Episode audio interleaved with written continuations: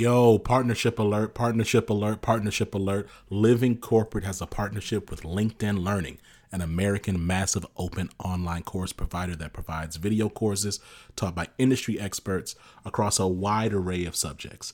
Now, the partnership is because Living Corporate has courses on LinkedIn Learning focused on diversity, equity, inclusion for leaders, career professionals, and anyone really looking to upskill themselves and be better allies. So make sure you check out our courses on LinkedIn Learning by clicking the link in the show notes.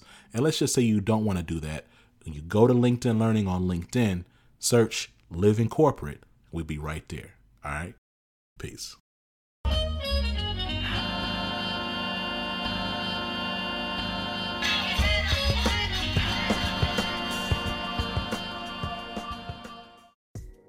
What's going on, Living Corporate? It's Tristan, and I want to thank you for tapping back in with me as I provide some tips and advice for professionals.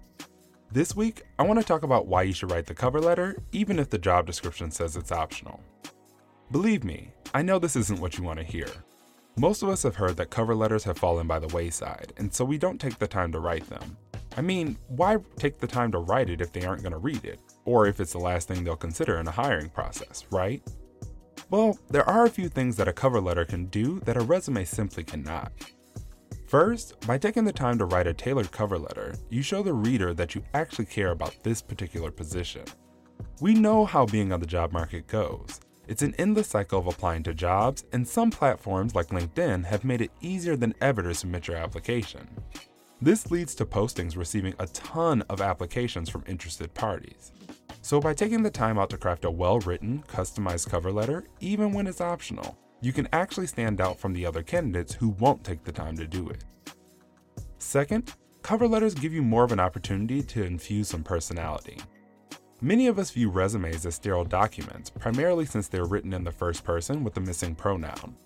You can use I, me, and my in cover letters, which allows you to get a bit more personal, better tell your story, and showcase your experience. At the end of the day, people hire people that they like, and cover letters can be a great way to give them something to like. Third, cover letters also provide the opportunity to address any questions your resume may bring up. There are quite a few things that you can more freely discuss in a cover letter that will provide the reader more insight into your situation, which could get you an interview instead of a rejection email. Things like career transitions, gaps in employment, unconventional career paths, and even the reason you're applying from out of state. If you find yourself in any of these positions, you probably should consider explaining it in a cover letter to help your case.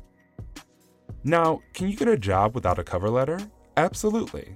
But with the job market being as competitive as it is, why pass up an opportunity to showcase your skills, tell your story, and potentially help you stand out? Thanks for tapping in with me today. Don't forget, I'm now taking submissions from you all on career questions, issues, concerns, or advice you think may help others. So make sure to submit yours at bit.ly forward slash tapintristan.